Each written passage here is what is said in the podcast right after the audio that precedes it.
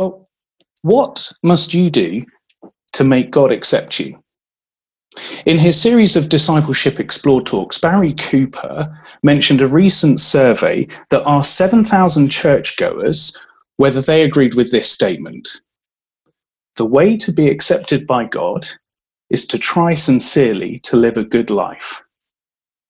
Now, more than 60% of people agreed with that statement. In other words, many Christians think they can be good enough for God by doing good things or by avoiding bad things.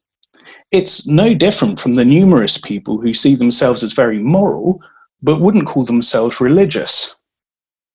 The tragic reality is this is not Jesus's good news. In fact, to agree with the idea that God accepts us if we try sincerely to live a good life actually mocks Jesus's teaching. It mocks his mission. It mocks his sacrifice, because it's saying fundamentally, he is wrong. Now, this is nothing new. If that survey had been carried out in Jerusalem around 49 AD, there were plenty of people who would have agreed to that statement. A significant group of Jewish believers were hooked on the idea that to be saved by God, you've got to earn it by doing something.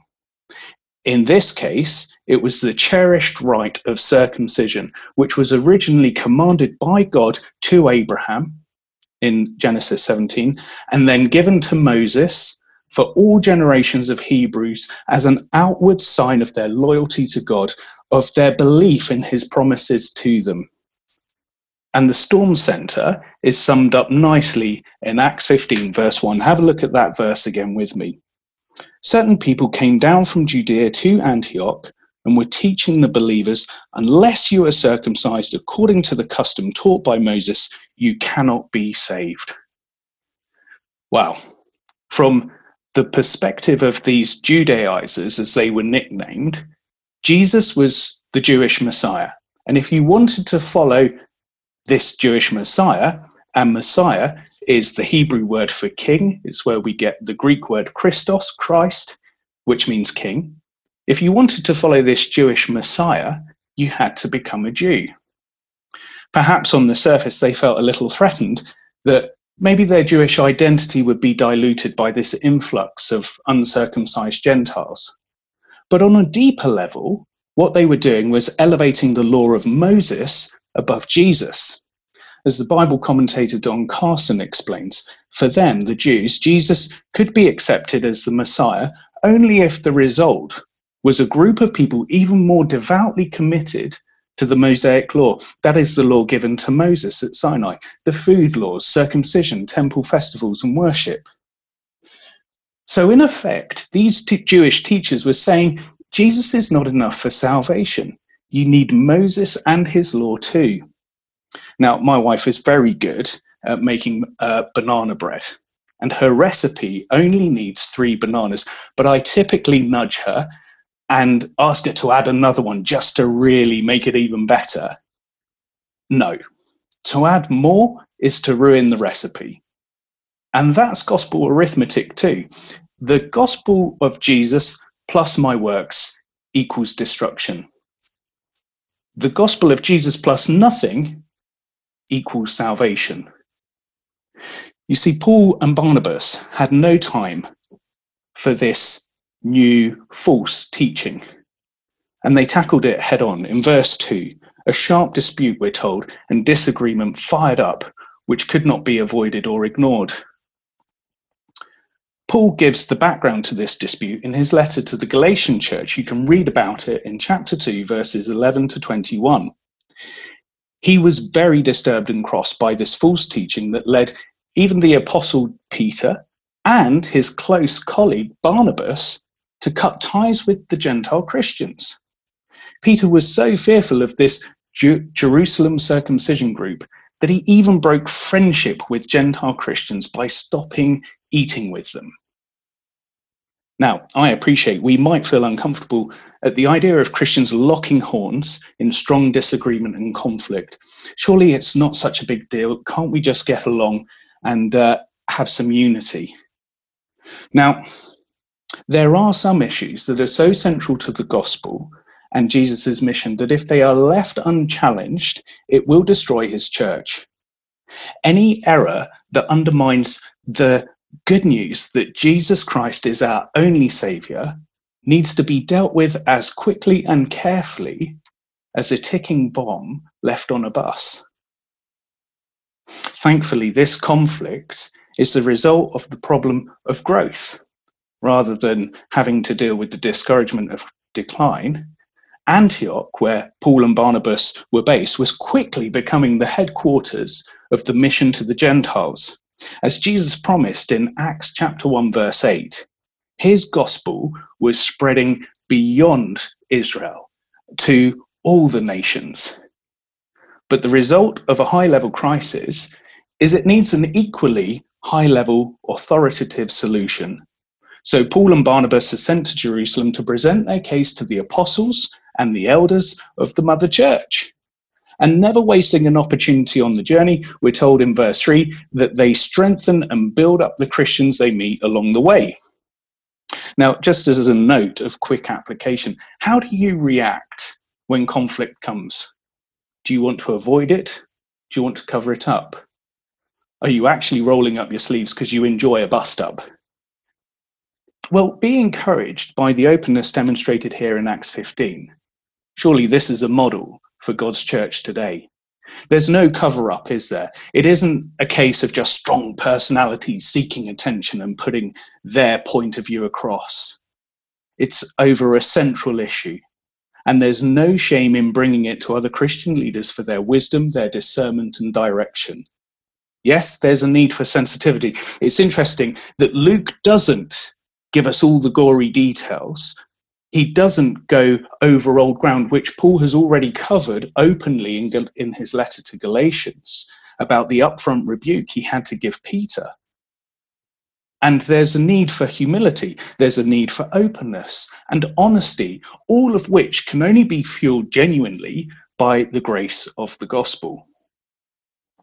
So pray, please, that Redeemer Church and our partner churches here in Manchester, our partner churches in the US, our partner churches in South Korea, throughout the world, the network of Acts 29, planting churches across the world, which we support. Pray that these churches would continue to be mature places where good disagreement and conflict can be resolved biblically, can be resolved truthfully and graciously. So as we look now at what happens at the council meeting, I've just got one heading to sum this up, which I hope helps capture the thoughts. The gift of a clear decision. It's a marvelous thing, isn't it? The gift of a clear decision, salvation in Jesus Christ alone. I think it's fair to say that reading the minutes of committee meetings isn't a task that the vast majority of people look forward to, and I'm thankful that Luke has done a terrific job of giving us the extended highlights of what was a significant and lengthy meeting. Here are some observations about the tone and content of the meeting, which I think we would do well to learn from. Firstly, and quite simply, it was welcoming. Verse 4, respect, welcome, hospitality, it goes a long way, doesn't it, to disarm confrontation. Secondly, it was representative. Verses 5 to 13 show us that. Not only are the main leadership council there, that's the apostles, those of the 12 who followed Jesus most closely and were appointed by him, as well as the chief elders, so those whom the apostles appointed later to be in leadership positions. But there's also the party of the Pharisees who represented the circumcision group, and they actually start the debate in verse 5, alongside Barnabas and Paul, who give their evidence in verse 12. And then when the decision is reached, the whole church is represented in some way, and the whole church together with this council are in agreement in verse 22. Thirdly, they invested time, didn't they? And careful thought, we're told, and biblical study in verses 6 to 7. So this crucial theological issue wasn't decided on the spot. It wasn't a brief corridor conversation looking for a quick win, just get it done and ticked off the to-do list. Nor was it decided by a new revelation or a prophetic utterance or a vision from the Lord, which would be too dependent on experience or just tied to one or two apostles. No, this meeting was setting an example and precedent for the church as a whole. This is how church sorts out difficult issues.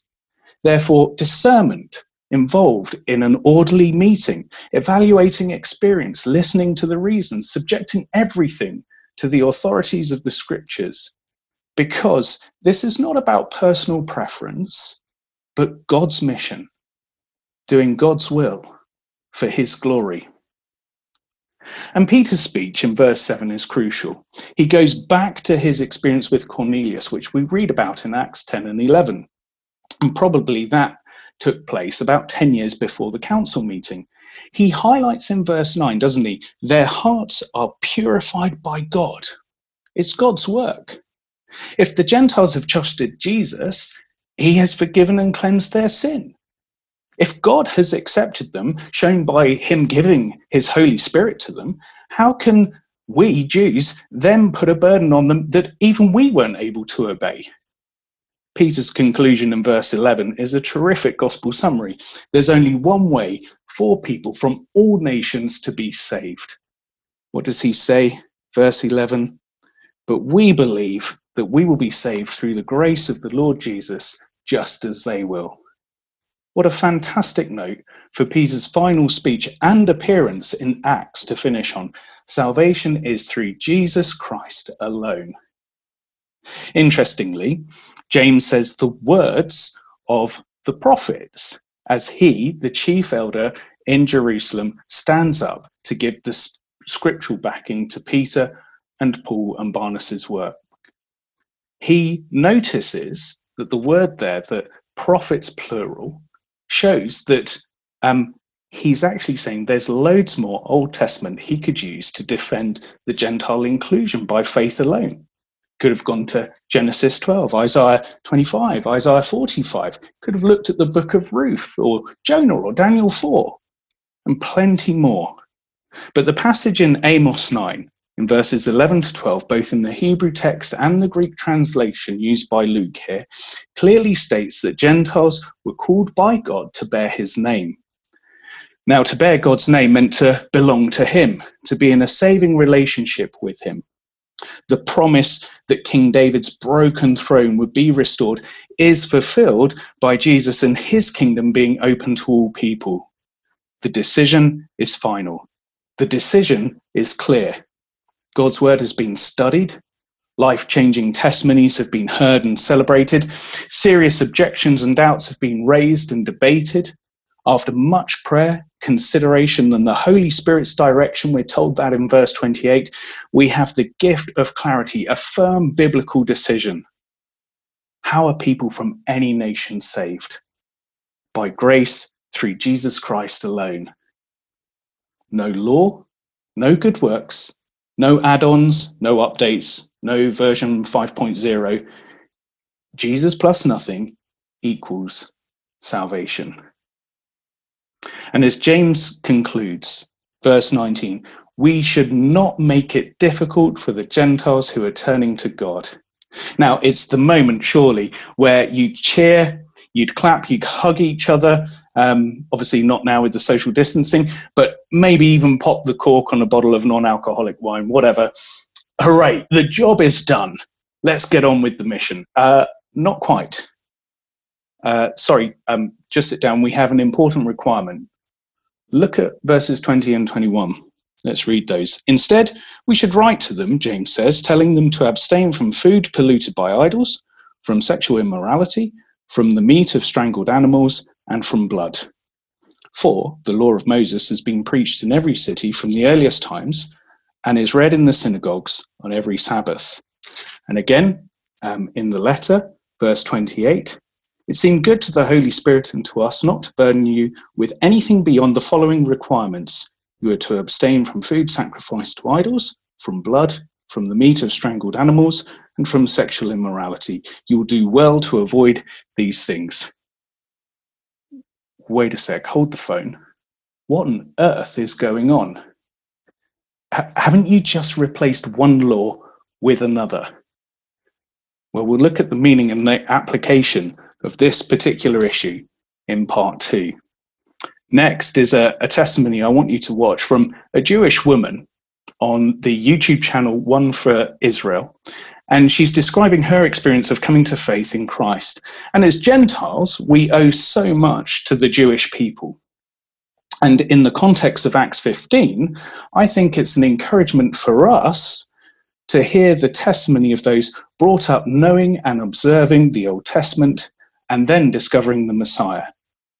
I hope you enjoy this. When I was a little girl, we joined the Orthodox synagogue. We always sat in the back because my parents were lower middle class, and so they could only afford what they could afford, and it seemed as though it was a three-ring circus. There was a lot of activity going on that wasn't even somber. I remember feeling a void in my heart, looking at my father through welled eyes of tears, and I even sensed that even back then God was speaking to my heart back then, and I couldn't express it.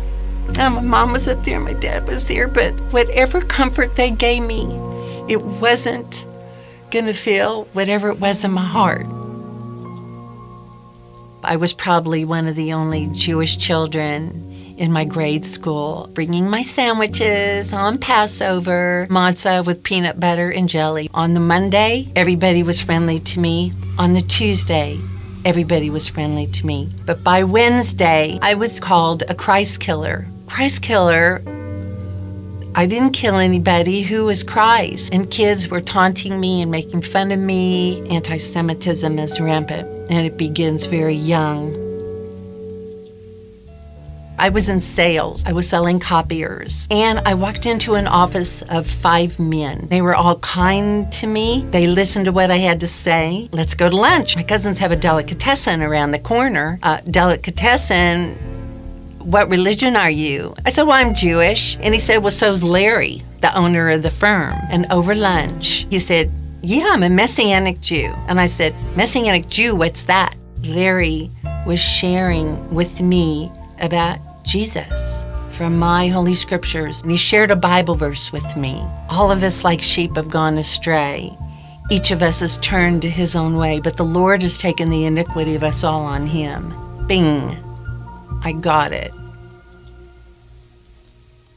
There's always been something curious in my heart about Jesus. I was taught that he was Jewish, that he was a good man, maybe a prophet, but that I am Jewish and I am not to believe. My father was Orthodox. I come from a line of rabbis on that side of the family. The Shema, hear, O Israel, the Lord our God, the Lord is one, was our prayer every week. And so I said to Larry, well, what do I tell my father? They shared with me a psalm, Psalm 22, where Jesus says, my God, why have you forsaken me? I can count on my bones. My tongue cleaves to the roof of my mouth. At that moment, I knew.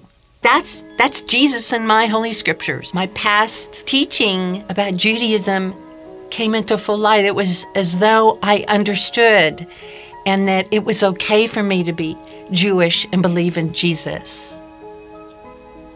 I know that I am the author of all the wrongs. We are people that need help. Yeshua is salvation, help, save me. And I keep coming back to Isaiah 53:6. All of us like sheep have gone astray. Each has turned to his own way. And yet the Lord laid his life down as God's servant, as a suffering servant. And that was one of the biggest keys that I, as a Jew, needed to really solidify within my own heart. He was on the cross. He died in my place so that I could live the exchanged life and eternal life. And that nailed it for me.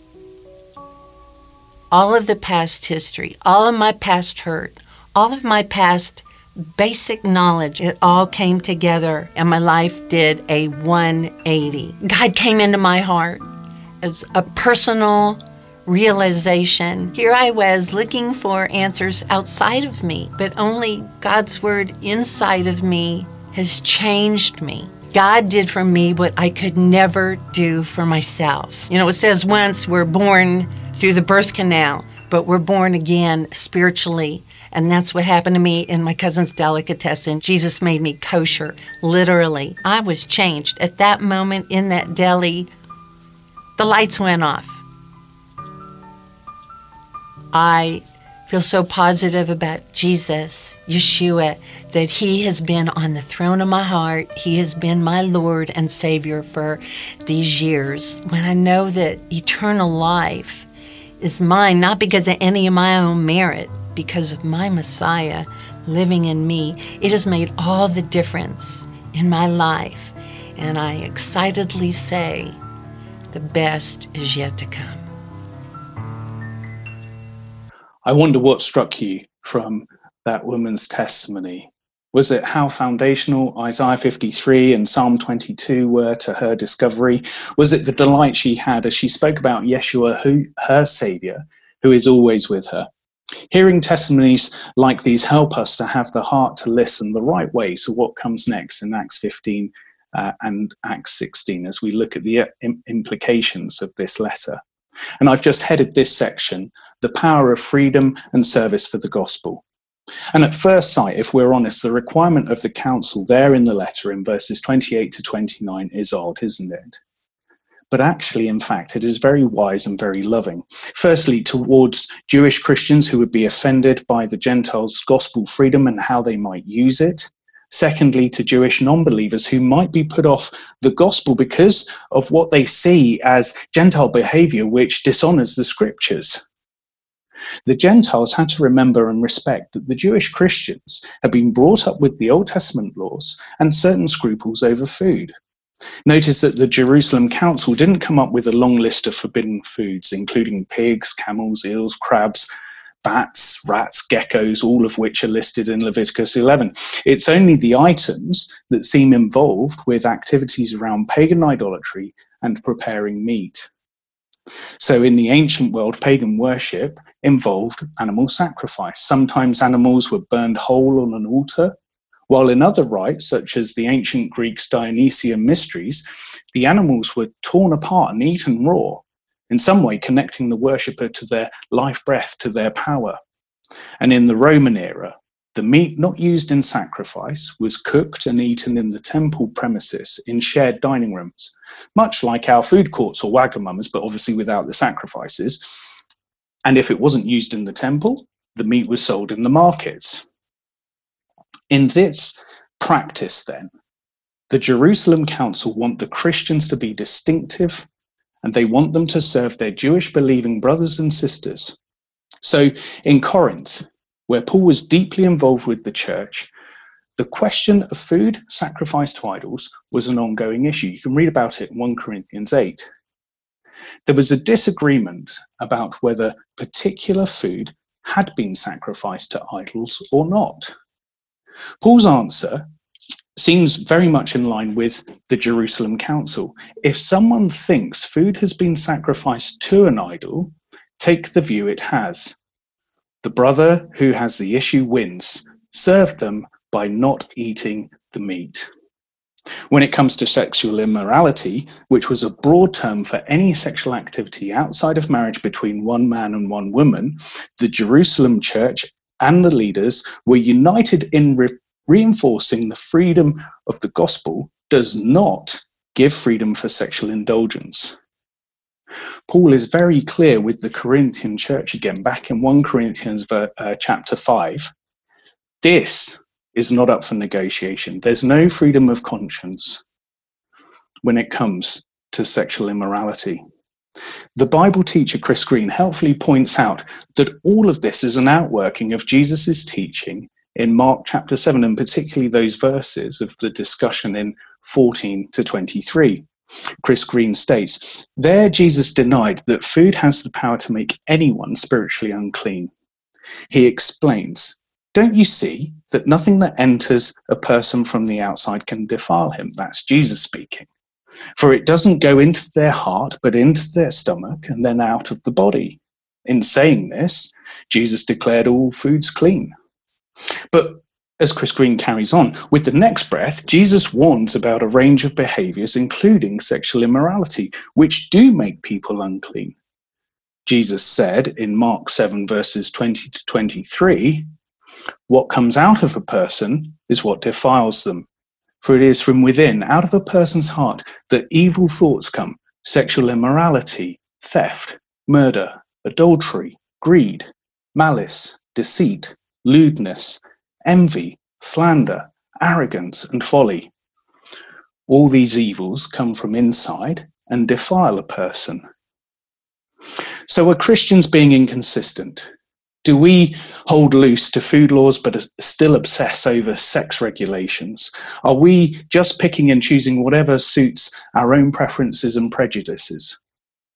They're good questions and often raised by friends, especially who have issues with Christianity's sexual ethics. The crucial lesson is that Jesus has teased apart the things that are a sign that our hearts are unclean. He has teased apart the things that are a sign that our hearts are unclean.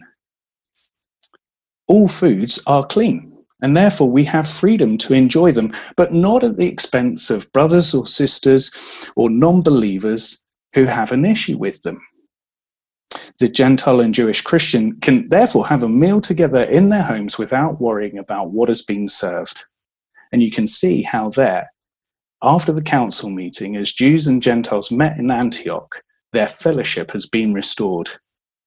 Today, when I'm with my Muslim friends, I do not need to be anxious about hospitality. Eating halal food does not affect the gospel. Greed, on the other hand, is a gospel issue. And if I'm overeating or over-drinking with a halal, kosher or Western, that shows food rather than Christ is my Lord. Then there is something that needs repenting of. There is a change that needs to take place, both with the Holy Spirit's power and my obedience. Sexual purity and obedience to Jesus in this area of life is another distinctive sign that our hearts belong to him. So yes, if we are accused of being inconsistent, we have to take people back to the applications Jesus, the teacher, the prophet greater than Moses, has given us. After all, Jesus is the Savior who can solve our deepest problem, which is our heart. He alone is the Savior who makes our heart pure. What's fascinating is the response of the Gentile Christians in Antioch when they received this letter. Look at verse 31 of chapter 15. The people read it and were glad for its encouraging message. The church was strengthened. They didn't see these requirements as impeding their freedom. There were no letters of complaint fired off, just a godly, gracious, and glad response. But then look at what Paul does in chapter 16, verses 1 to 5.